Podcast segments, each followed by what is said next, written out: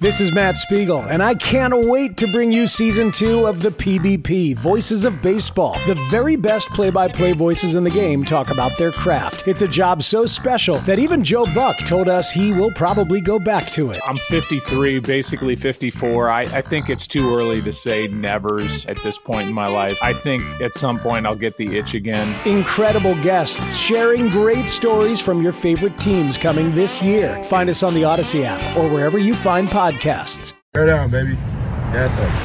Bears fans, this is Take the North. It's real simple. You know, if you take a person's legs away, they can't run. With your hosts, David Haugh. I want to remind people there is no award for coming to the conclusion fastest on a quarterback in your football city. Nobody remembers, and frankly, nobody cares. And Dan Wiederer. Particularly in this town, we start to get the extremes trying to outshout each other, right? Those who think that he's a bust are trying to outshout those who think that he's going to be an absolute seven time All Pro. We're going to take the North and never give it back.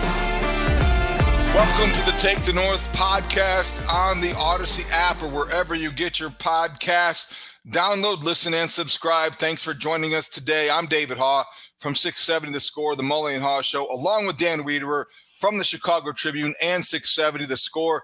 Dan is at Halas Hall, apparently preparing for the Halloween party and the costume party. The Bears will come this year disguised as a playoff contender all dressed up and nowhere to go? Or are they going places, Dan? What do you think? Yeah, they're dressed up as in the hunt right now, right? At three and four, and, and an opportunity to, to, to, inject some surprising November relevance into their season if they can go to Dallas and replicate that effort that they had on Monday night. Those of us, uh, the, uh, you obviously, David, but the others that are seeing this on video, I've got yeah, a bale of hay behind me and the Lombardi Trophy. So it's uh, a festive atmosphere here in the Midway at Halas Hall in the middle of what has been an eventful week that will continue to be eventful. I have a feeling that by the time we get to Sunday night, we'll go, whoa, that was a, a pretty action packed seven days that we just went through. Well, you have had an action packed uh, few weeks, and this is the last road game in October. It's been quite a gauntlet. You're off to Dallas after returning from New England. Are any family members accompanying you on the trip to Texas? No, this is just me uh, this time, and so uh, hopefully all the, the travel plans go smoothly. One more flight uh, in October. There's a fourth road trip for the Bears this month. We talked about it at the start of the month, and, and that's quite a quite a stretch to navigate through for a team like this. And if they can can squeeze one more victory out of this, you'd have to feel pretty good about it. Uh, certainly, I'm looking forward to a, a, Saturday night at home soon here to to to be able to just kind of ease into a, a Sunday game and then get back to our regular rhythm. We've had these the Bears have had to adjust twice in the last three weeks to short week games, right? With the Thursday nighter, then the long week for the New England game, and then a, a quick turnaround for Sunday. So uh, the rhythms need to come back for the Bears, and, and we'll see if they can get that going when we get to uh, week nine. There's a lot to get through on this pod. We will talk about and break down the Robert Quinn trade. We will talk about the availability of players coming uh, off injured reserve and going on injured reserve. We'll talk about what the Cowboys have to offer this week in terms of health and how good they are and how do you block Micah Parsons. There's a lot to get to, Dan. But the overarching big picture question, I don't know if we're going to be able to answer throughout this pod or by the end of it, but I do think this is the context for me this week, this Sunday at the Jerry Dome. Is that did do they have to win this game? Do the Bears have to beat the Cowboys to validate what happened on Monday Night Football? I don't know if I can adequately answer that yet. I go one day or one hour, I'll think yes, and the other hour I'll say no. But I do think I, I think people will look at this game and wonder if they lose it, does it invalidate what they watched in New England? And if they win it, certainly it's a huge, huge endorsement of the football that we watched and, and what happened in, in Flusy out coaching Bill Belichick? Yeah, my answer is no, that they don't have to win this game to validate what happened Monday, but they do have to play well, right? And I think that's where we just use the eye test Sunday to figure out how competitive they are in this football game, what it looks like, are some of the the progress points that we saw at Gillette Stadium showing up again uh, on the road in a short week in Dallas. And so, look, it, there's going to be a lot to test here on both sides of the ball and special teams to see where the Bears are at in their ability to reset, refocus, recharge themselves. And and, and so now you got a, a, a really fun test, in my opinion. And if you're looking at this uh, through the lens of a, a coach or a player inside this building, you see this as nothing short of a golden opportunity, right? For you to have the opportunity, and we'll talk about this a little bit later in the show, to get to four and four in an NFC where where it's wide open right now, it's a golden opportunity. So so handle your business on Wednesday, Thursday, Friday, Saturday in a way that allows you to attack the golden opportunity on Sunday with the the, the requisite focus and energy and let's see what, what what comes of the results. Hey everyone, this is Bret Boone. Would you know it? I've got a podcast going strong in our fourth year. Tune in as I sit down with my friends, some of the biggest names in sports, media, entertainment, for a lot of fun and in depth conversations. As you know, baseball's been my life. It's been in the family for a long time, but it's a lot more than that here. It's sort of like taking a ride in a golf cart around a beautiful track. Join me every week for multiple episodes on the Bret Boone podcast, available on the Audacy app or wherever you get your podcasts. Hey, Rob Bradford here. I have set out on a mission with my good friends at FanDuel to prove what I have known for some time baseball isn't boring. Now I have a daily podcast to prove it with some of the most notable people in the baseball world screaming baseball isn't boring from the mountaintops or at least agreeing to come on our show. Players, managers, GMs, and yes, even the commissioner of baseball, Rob Manfred. It has been a constant wave of baseball's most powerful voices. So join the revolution, subscribe, and soak in Baseball Isn't Boring. Listen on your Audacy app or wherever you get your podcast. You'll be glad you did. With that as the backdrop, with that as the context, let's start off with our opening drive. It's time for the opening, the, the opening drive. Okay, so the Bears win Monday night, and that's a lot of momentum. That's a lot to digest. That's a lot to sift through in a football city. It's terrific that it happened. And then Tuesday is kind of like the adulation in Chicago and tempering of expectations and resetting the entire context for the season. Dan, and then Robert Quinn gets traded. And yeah. I think it was shocking to some players. We saw Roquan Smith become emotional. We know what it represents in terms of a team that is rebuilding like the Bears, giving up Robert Quinn for a fourth round draft pick to a team in, from the Eagles going for a Super Bowl winning now, that kind of mentality. You were there. Yeah. Take us through the news breaking with Roquan Smith at the podium through Ryan Poles speaking about what it all means. So eh, there's a contrast here, David, and I think there there are two things that we kind of have to discuss at the same time. One of them is the actual trade, which is a, a, simple business transaction in the NFL. But then we have to discuss the timing of the trade with everything that you just set up, right? The fact that they came back from New England riding this this this awesome wave of energy, right? And and feeling like, man, this is awesome. This is a really cool feeling to have to go on the road on a primetime stage and play that brand of football and win in that fashion. Now all of a sudden you've got something to go with, right? And then Wednesday afternoon, you felt the air literally come out of the building for a little while. First, when Roquan Smith is at the podium for his regular news conference, and he came to that press conference knowing that Robert Quinn had been traded. The rest of us in the room didn't know until it came across on Twitter through a couple national reports that the trade was official. And then when Roquan was asked about it, he had trouble finding the words, right? He, he, he got emotional, said it sucks, said he has so much respect for Robert Quinn, and then kind of covered his eyes with his shirt and, and broke down in tears and had to end the press conference and leave the room, which was a, a clear snapshot of the emotional impact and the human side of what we talked about just a second ago. The transaction, the trade is, is it's a it's a line on a transaction report in the NFL, but it affects human beings, right? And we saw that firsthand.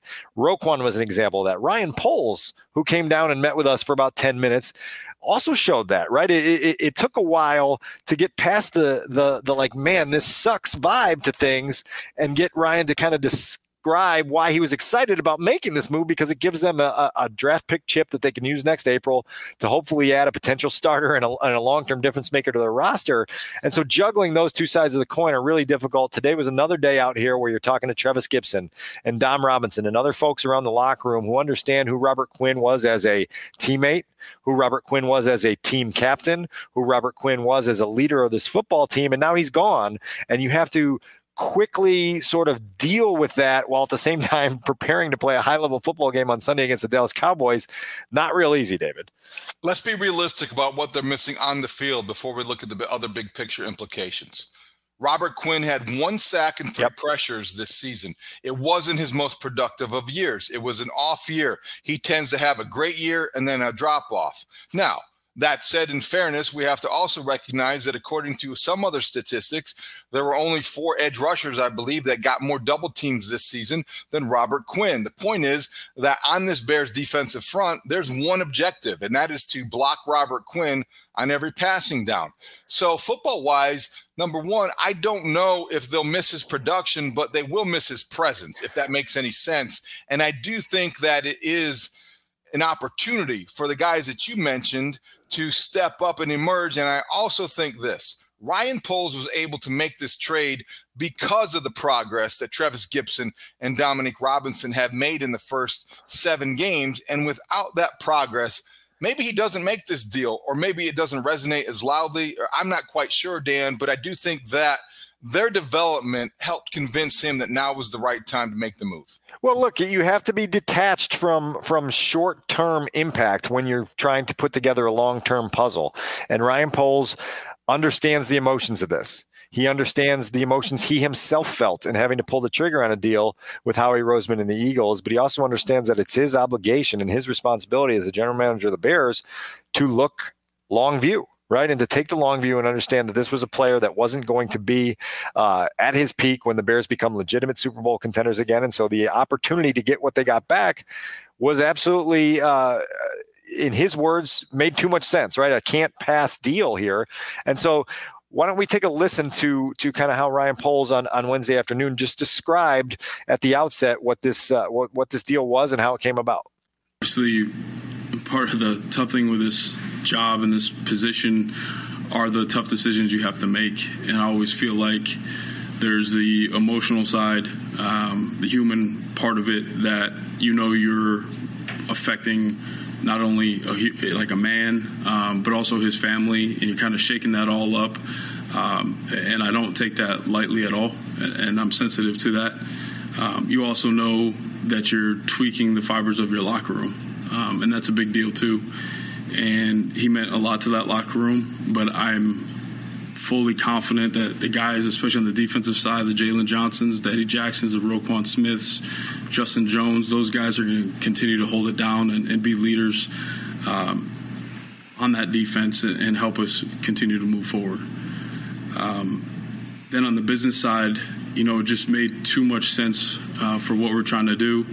Um, going to allow us to continue to build a highly competitive roster.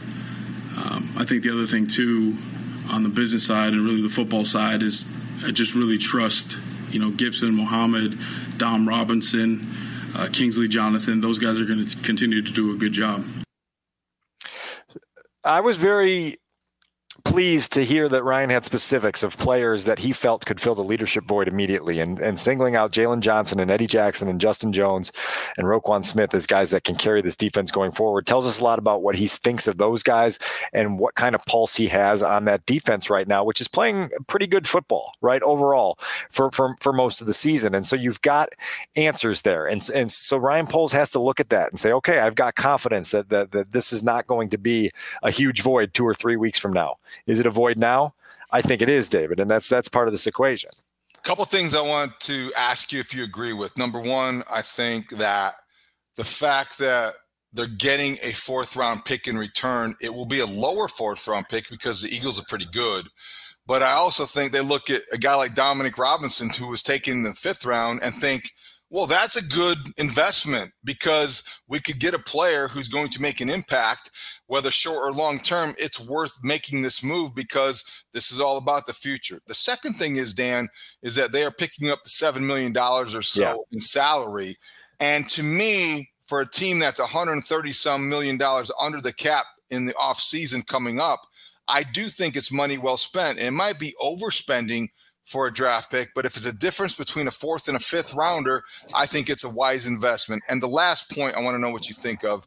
He credited Ian Cunningham, his right hand yeah. man, who has experience with the Eagles organization, which might which might have helped them navigate uh, some of the things and get through some of the details with Howie Roseman. And I do think it's no accident, number one, that it happened, and secondly, that he was given credit. Every time Ryan Poles has an opportunity to prop up Ian Cunningham, he has taken advantage.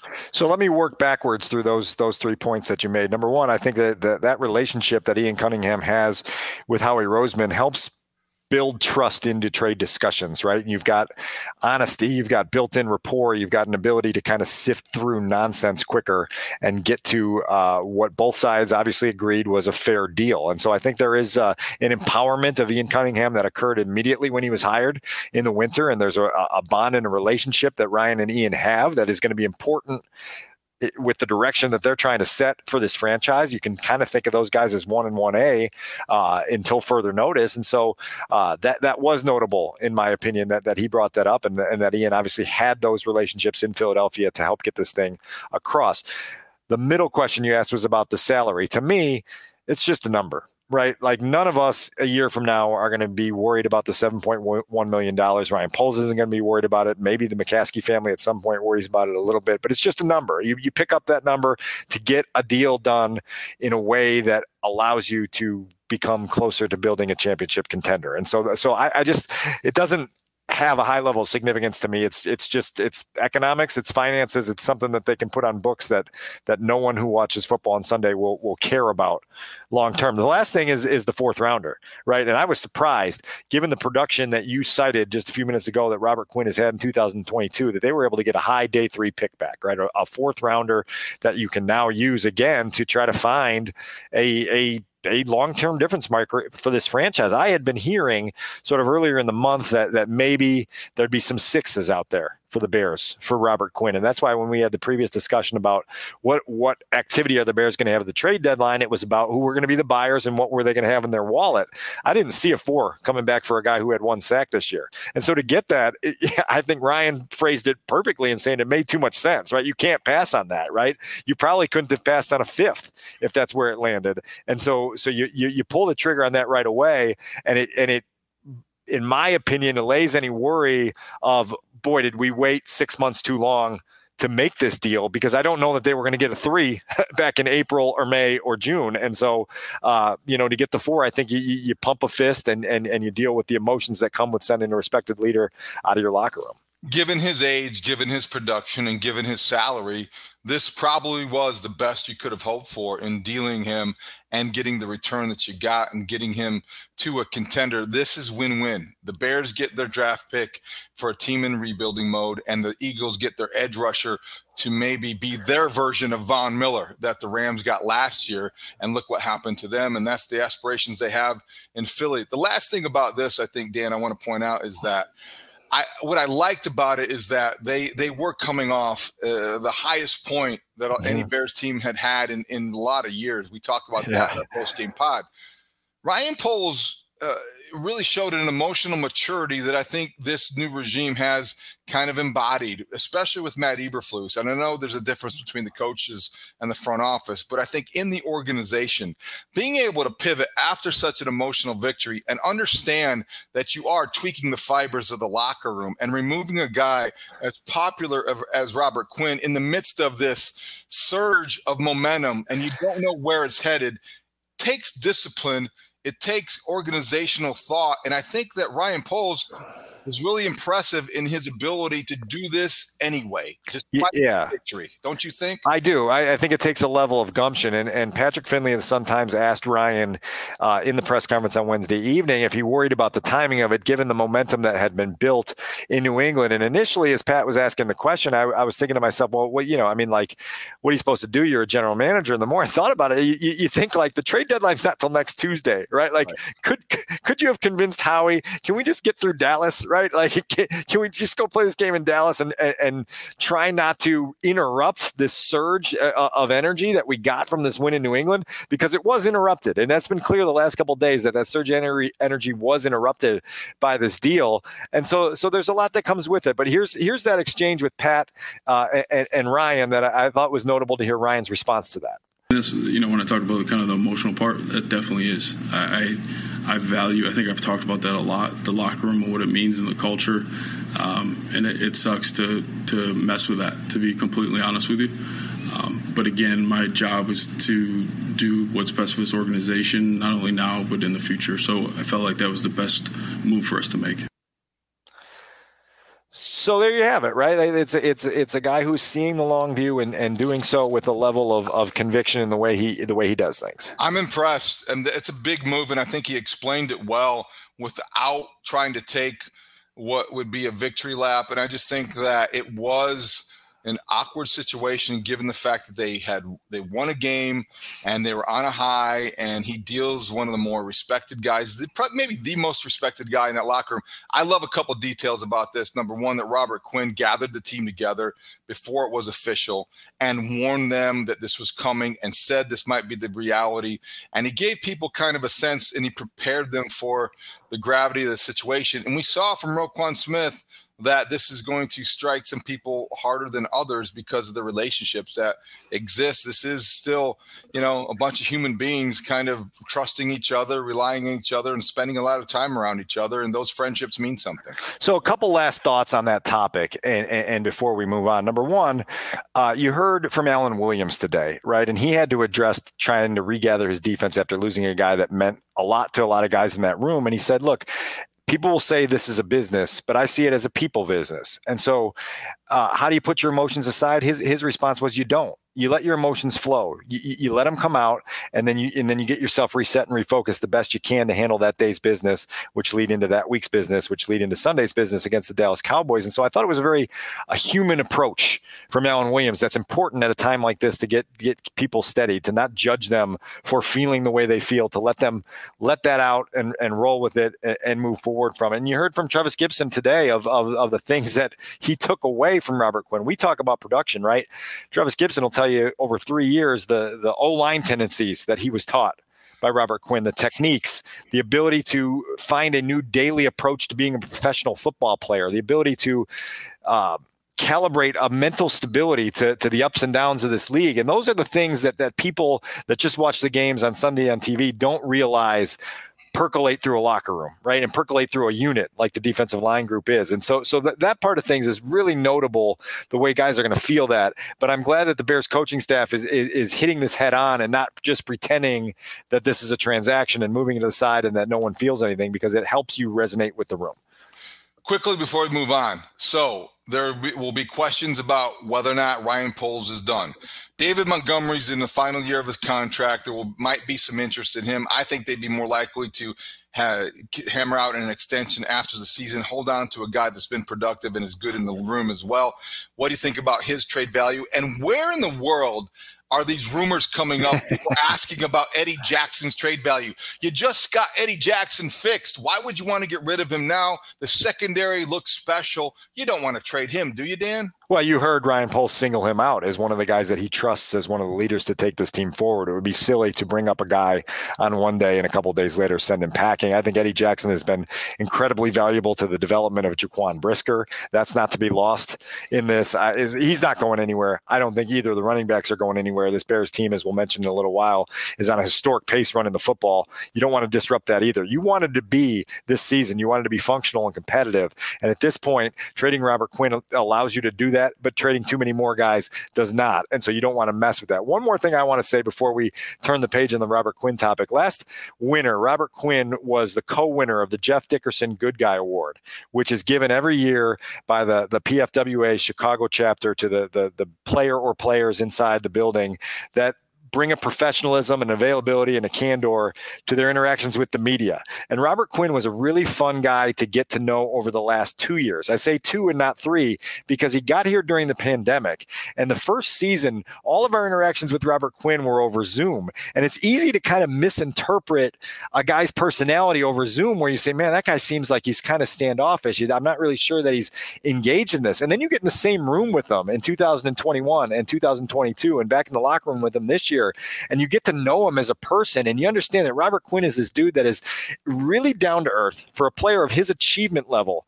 He's so humble, so polite, so open and introspective. It, it, just absolutely refreshing to be around him. And so he, when he won the Jeff Dickerson Good Guy Award winner last year, we talked to him in the media room here at the PNC Center. And one of the questions that we asked was, why at that stage of his career it was still important to him to have a level of engagement with the media.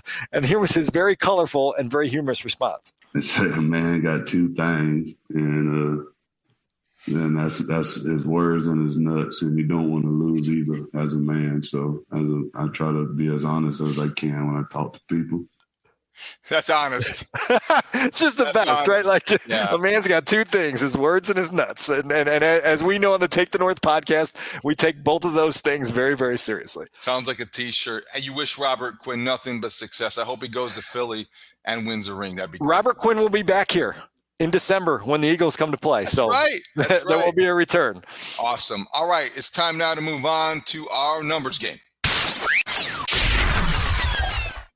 Okay, Dan, every week in the Chicago Tribune, chicagotribune.com, you have a, a- an array of numbers that tell the story about what to expect. Before we get to our predictions and bring in, bring in Adam, what about uh, the numbers game? Which is the first one that you think is worth paying attention to? All right, the first one I give you today, David, is 2,974. That is the rushing yardage total of the 1984 Walter Payton led Bears single season franchise record. Walter Payton had 1,684 yards in that season. That was the second highest total of his illustrious career. The Bears, the current Bears, on pace for 3,077 yards for this season. In the 17 game season, it will allow them to pass that single season total if they stay on this pace. That is astounding. I asked Cole Kmet about that in the locker room today. He's like, Look, I know there's a lot of concern about our passing game, but when you have that kind of production in the running game, lean into it, right? Lean into it, and eventually the passing game will catch up a little bit. That's a, a, a pretty mind boggling number to wrap your head around with what they're doing right now with the, the trio of, of really Fields, Montgomery, and Herbert. What's remarkable is that they're able to be number one in rushing in the NFL seven games into the season with an offensive line that's been very maligned and came into the season full of question marks, that some of which still exist. And unsettled, right? Like shaken up. Very unsettled, not having the same five on a, on a regular basis. Number two, you don't have a dominant running back. The most important runner to in person to your running game is your quarterback, which is very unusual, very unorthodox, and yet you are leading the NFL in rushing. And three, you, this is a different era, and I think that you have now an opportunity to establish an identity. You want to lean into the fact that you are one of the best teams running the football. And I loved hearing Matt Eberflus talk about how, and he wasn't a veiled shot at Matt Nagy. This is just who he is, saying there are some coaches that talk about committing to the run, and there are others that do it. And basically saying it without saying it, he's one that d- that does it, and Luke Getsy does it, and they are. I mean, it's one of the reasons that they won against the Patriots. It's one of the things that they do best this season. So, congratulations, number one in the league so far, rushing. Matty Eberflus also said, and I thought this was notable if subtle, that that offensive line coach Chris Morgan and assistant offensive line coach Austin King were calculated hires back in the winter because they know how to commit to the run, they know how to teach it to their players, and they've had success doing it. And so that's an, it goes back to, to to sort of this this this attention to detail and this vision and making sure that your philosophies are supported by the people you bring in as subordinates to lead your program. And so that was not lost on me that that, that those two guys have gotten results out of, as you said, an offensive lines that's been shaken up repeatedly, and they continue to have success running the football. I love the focus on the position coaches having an impact on the position players and how that is leading to success collectively as a unit and then as a team. What's your next number? 29. That's the sack total of the Dallas Cowboys. You don't have to go down the list very far to find them. They are number one in the NFL with 29 sacks. Micah Parsons has eight of those. The Chicago Bears, 27 sacks allowed. Justin Fields is the most sacked quarterback in the NFL in 2022. The formula tells you, uh oh, you're going to have some difficulty protecting your quarterback on Sunday. So if you're Luke Getsy, you better get creative. You better find answers. You better get extra help. You better find ways to protect Justin because my goodness, this is a relentless defense playing against an offense that has obviously shown that it can can give up sacks in a hurry. Oh is the operative word. We have to let you know that Thursday uh, at practice for the Cowboys, Micah Parsons was on the injury list and limited because of his shoulder situation. You wonder where that is headed. Dan, I want to ask you this. They move him around a lot. He A lot. line up in the A gap, he'll line up on either edge. If you had to think that there there's one area where the Cowboys will try to exploit with Micah Parsons, where might that be? Look, I, I, I think it's everywhere, right? And I think that's what Dan Quinn loves. It's the ability to, to, to from play to play, series to series, keep the offense off balance by moving them around and saying, look, like we can we can try different things to create that pressure. Now, Justin Fields on Wednesday noted that the Eagles did a, a nice job slowing Parsons down a little bit by by essentially making him the read defender on some zone read stuff, right? And so with the skill set that Justin has and the more design runs that the, the Bears folded into the offense against the Patriots, now all of a sudden maybe you can do that a little bit and, and make him be a guy that has to uh, think a little bit and not just be coming full bore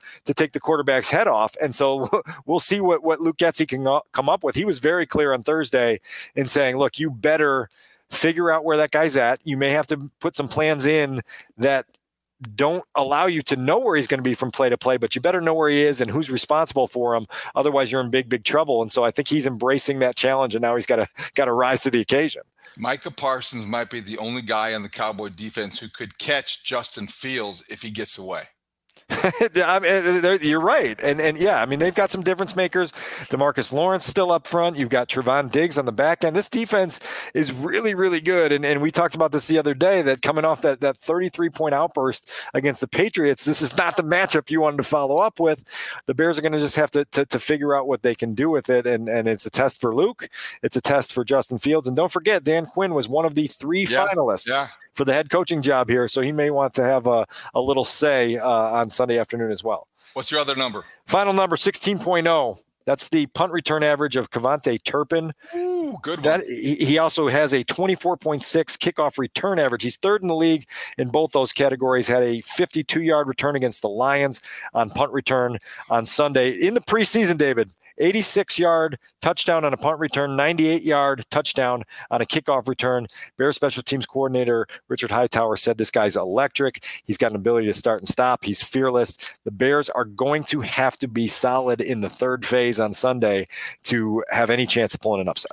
All three phases were sound against the Patriots. That's one of the big reasons they won. We'll talk about Cairo Santos. He has his own segment this pod. Can't wait to get to that because of his importance as the NFC Special Teams Player of the Week. Dan, before we get to our predictions, I do want to ask you this hypothetical. We talked about it on the Mully and Haugh show, and and it just came to me because Micah Parsons was drafted after Justin Fields. Uh, Justin Fields went 11th to the Bears. Micah Parsons was still on the board. He went 12th to the Cowboys. They're very similar athletes, explosive in college. Parsons at Penn State, Fields at Ohio State. Parsons opted out. He dropped. Do you ever wonder in this, you know, hypothetical world that we often live in, what it would have been like had the Bears taken Micah Parsons instead of Justin Fields? And had they taken Micah Parsons instead of Justin Fields, would the franchise be closer to winning a Super Bowl?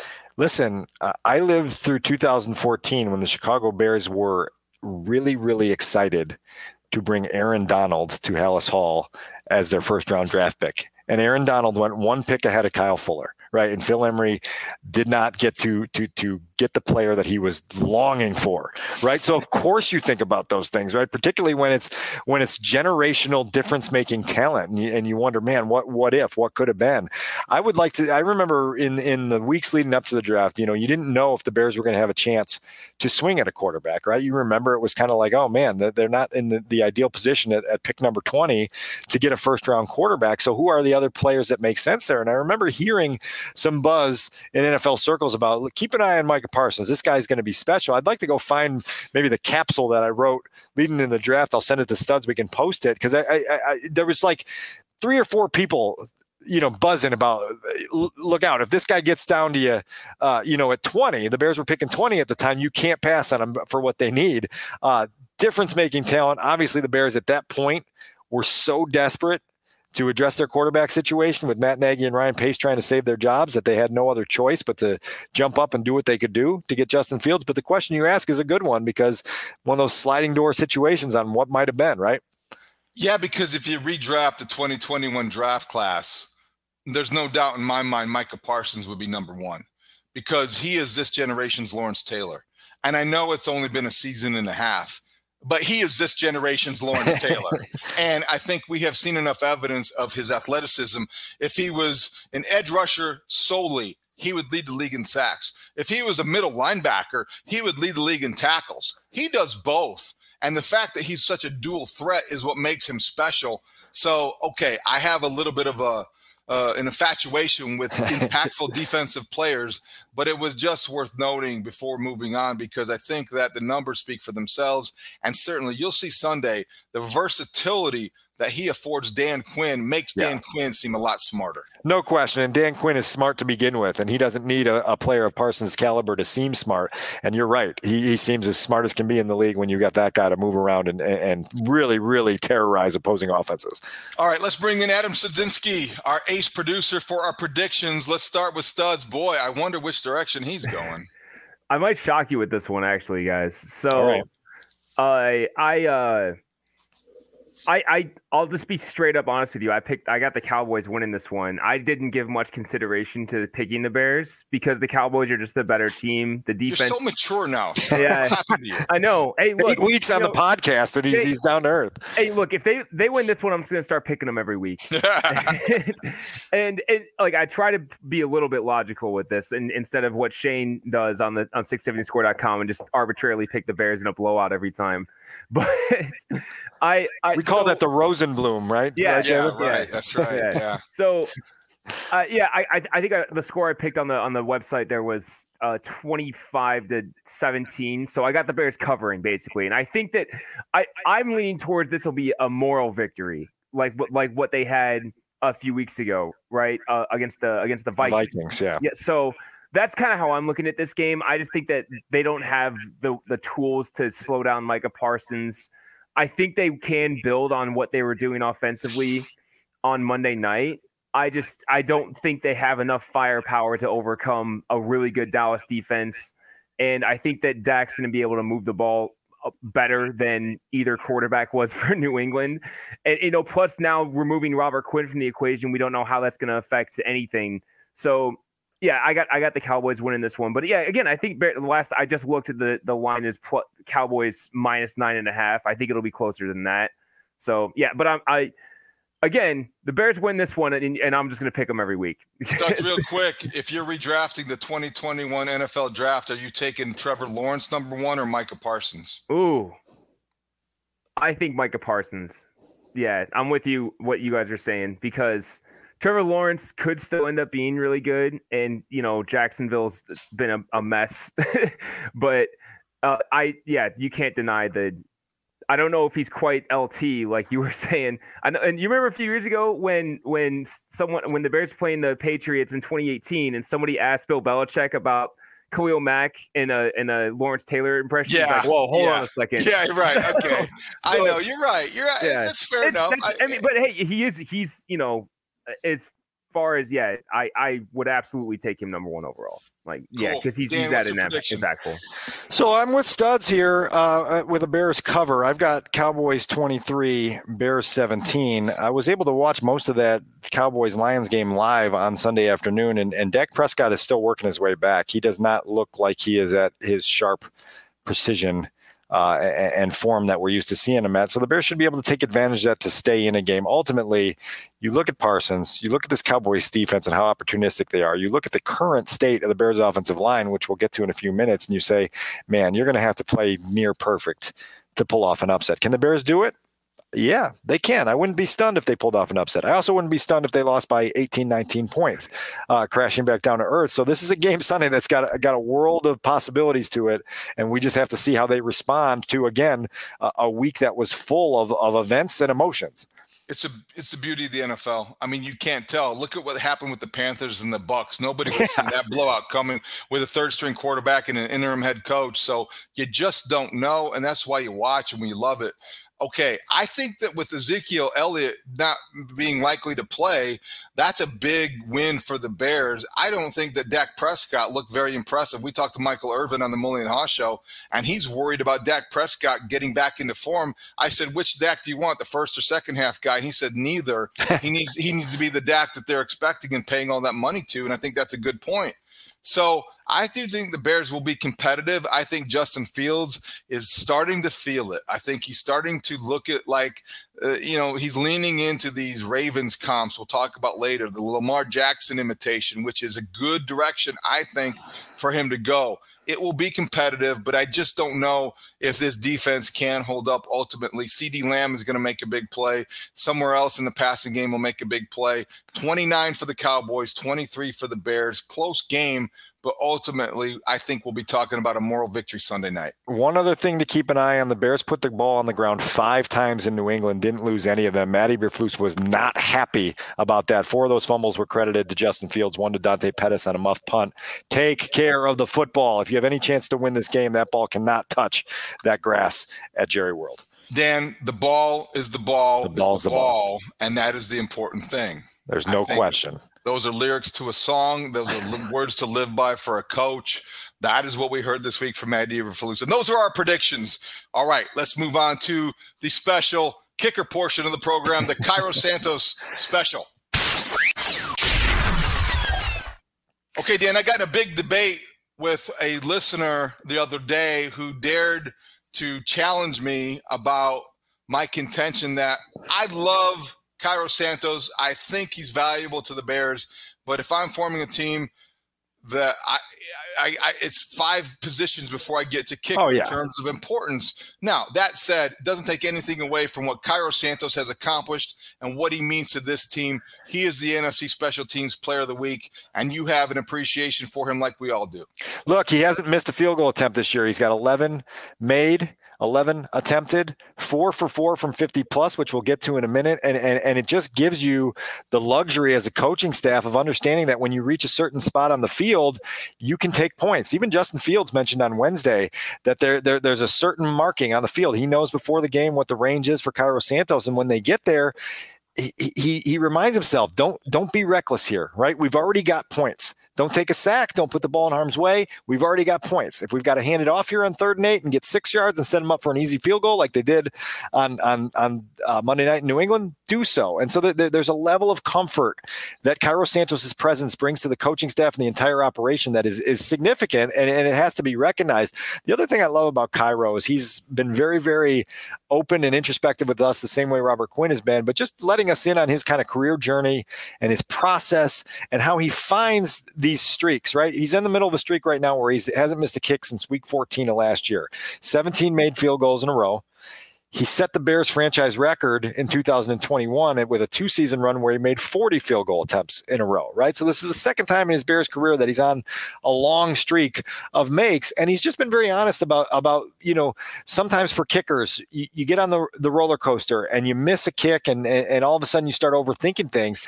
And so this week it, we had Cairo Santos after being named Special Teams Player of the Week in the media room, had a chance to, to visit with him for a few minutes. And I asked him about his, his four for four stretch on 50 yarders because he's not a big dude at all, but his leg is very strong. And he's learned the, the technique and the processes to, to, to get the most out of himself. Here was uh, the, the exchange with Cairo on, on, on being perfect for the season and most significantly, perfect from 50 plus.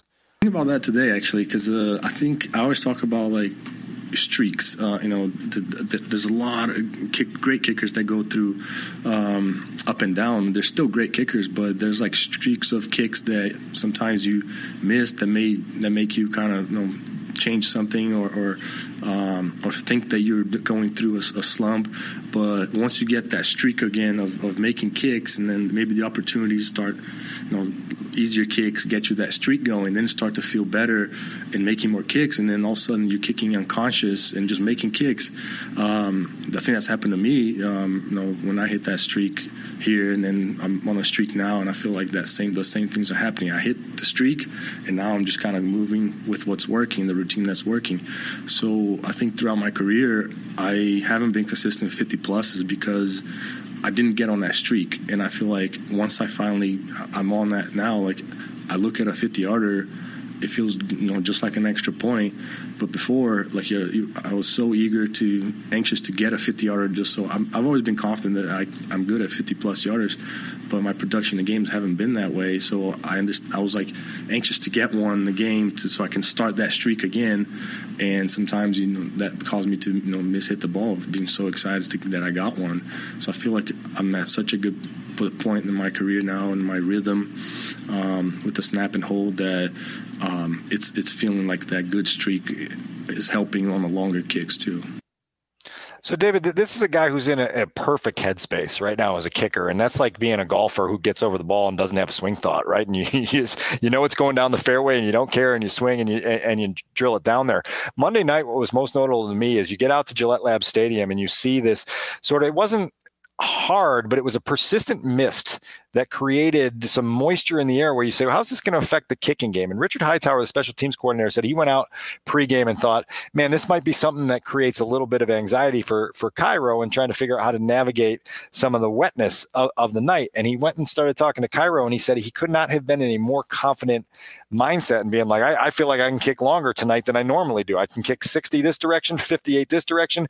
And he was just so locked in and so ready for those conditions that all of a sudden in, in Hightower words, he was a big time force and a big time leader for the Bears on Monday night. He makes seven kicks in that game, David, three uh, extra points and four field goals. That's not to be scoffed at in a game that the Bears uh, dominated in that fashion. A big deal for this team going forward to have that trust, that confidence, and for for for for Cairo to just be so steady mentally that he that he knows where he's at and and, and it rubs off on everyone around him. It's a weapon. There's no doubt about it. I think one of the best things about this pod is that you're able to talk to guys like that and get their perspective, you know, up close and personal. And that's a great thing about having you at Halas Hall. I liked what I heard from Cairo Santos. He sounds like a guy as steady as you would expect him to sound because of the job description. He doesn't seem like a guy who who is going to be phased by much. He just seems like a real composed professional, and he certainly has the results to back it up. Here's the other thing that's great about it to me is that what his consistency allows Matt Eberflus to do is coach within himself, mm-hmm. is to be himself as a coach. I don't think that we have seen now Matt Eberflus and every coach is going to have calculated risks that they take. But I don't look at Matt Eberflus as a guy who's going to be a slave to analytics and he has to go up for it on every fourth and three or less. Uh, and I think that he understands the value of a field goal and he can appreciate the value of a field goal when you have a kicker as reliable as Cairo Santos is and doesn't make you live with regret. When you're going to kick a field goal, he reinforces that it's the right decision by making the field goal. So he hasn't made Matt Eberflus look like a guy who is has made a bad decision yet. And I think it's all in concert, and it helps to have a kicker that you can count on to the degree that the Bears count on Cairo Santos. Well, you coach your team and you don't coach against a chart, right? And and that's what I think is significant about this because if it's third and 12 and you're in Kansas City and you, and you trust Patrick Mahomes to to make a smart decision and a good throw and make a play on third and 12, then you turn him loose. But if you've got Justin Fields and you've had struggles in your passing game, you might say, let's lean on our, our reliable running game, get as much as we can, maybe pop a surprise first down. And if not, we've got three on the board and we need to take this three here. And maybe that will change change in two or three years as this offense evolves and grows. But right now, it is what it is. And so to have those two things playing off one another, I think, it, again, it provides a level of comfort here that is not to be taken for granted. Well, I am very proud of myself to devote this much time to a kicker. Great stuff. All right, let's close up with our two minute drill. The two minute drill. The two minute drill. Okay, Dan. So some roster um, nuts and bolts. I think Lucas Patrick to injured reserve, Larry Borom and concussion protocol as of Thursday's practice. Byron Pringle eligible to be active on Sunday, I believe. Uh, what? Where does this leave Riley Reiff? Where does this leave um, anyone else on the offensive line who might get an opportunity because of the situation? What can you tell us about the depth chart? Well, now all eyes are on Alex Leatherwood as well, right? Like, who's going to start at right tackle if Larry Borom remains in concussion protocol? Is it Leatherwood? Is it Reiff? How do you figure out that decision in a week where you're trying to account for Micah Parsons for, for 60, 70 snaps in a game or whatever it may turn out to be? This is not good news. This was another double dose of bad news for an offensive line that needs to have some shred of good news at some point, right? You already have Cody Whitehair on IR. You, you've, you've had a bench Sam Mustipher, then bring him back into a starting role. You're, you you're still kind of grooming Teven Jenkins to be a guard after drafting him as a tackle and trying to figure out where he fit at all on your roster. A lot of moving parts. Not a great week to have a lot of moving parts.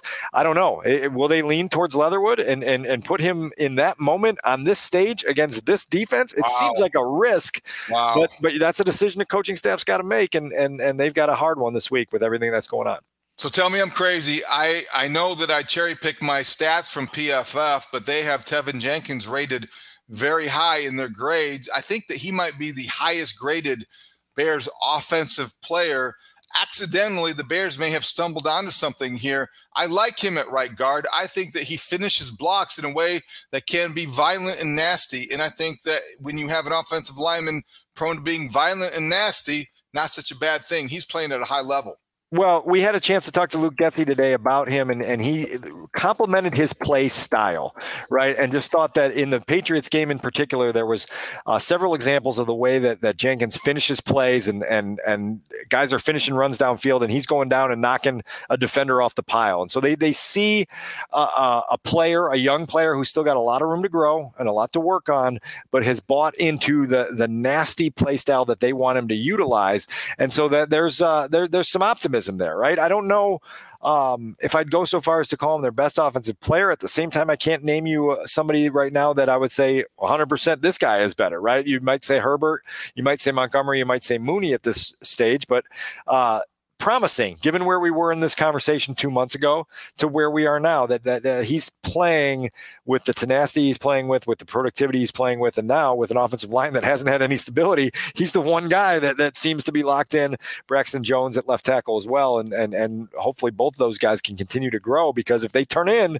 to what the bears think they can become well now you you, you don't have to use resources to readdress those positions easily the most important offensive player, Justin Fields. I liked hearing him talk about copying the Ravens. I liked hearing him compare himself to Lamar Jackson and kidding that, well, you know what? Lamar Jackson is shiftier and quicker than him, but they would have to race to find out who is actually faster because maybe Justin Fields with his 4 4 speed can outrun Lamar Jackson. That said, big picture, Dan, I think this was inevitable. I think this takes advantage of a special skill set and if you want to see Justin Fields reach his potential quicker or at all, I think you're going to have to use him as a runner the way that Luke Getsy designed 10 runs for him against the Patriots. And I think you're going to see more of the same against the Cowboys. The irony is the more that you use him as a runner, I think the more you might protect him in an odd way because he is going to be able to control some of the contact and he's not going to be a sitting duck in the pocket. So, oddly, he'll have to still protect himself, but maybe running the ball is the best way to keep him whole and eligible the Bears were a mess against the Commanders from the six yard line and in, and they called eight passing plays and 11 tries from there, and they didn't score on any of them. And so then you get to this this point on Monday night where they turn Justin loose on a designed run from the three yard line. And, and David, rewatching it, I, I replayed it about five or six times because Justin makes a defender miss on the edge and cuts back inside. And as he gets to the goal line, cornerback Jack Jones of the Patriots makes a business decision. If you go back and watch this in slow mo, he moves away from Justin Fields and dives out of the way. And then I go, I go right to the Patriots roster. I was like, let me let me see the size on this guy. And okay, right. he's giving up 53 pounds to the quarterback of the Bears. This is stuff we used to see with Daunte Culpepper, right? Where guys would be like, I am not tackling that dude in close. And and they would get out of the way. And so that's a weapon for the Bears, right? I remember when Justin was drafted, going back and running the numbers, and Justin Fields at the time that he checked into the combine was the same size as Eddie George and ran the 40 yard dash like a, a, three tenths of a second faster. Right. So that's what you're dealing with. You're dealing with Eddie George playing quarterback. And now, if you can utilize that in ways that now make the, the defense be on their heels because they don't want to tackle them, that's a weapon for you. I will say this on the Lamar Jackson conversation.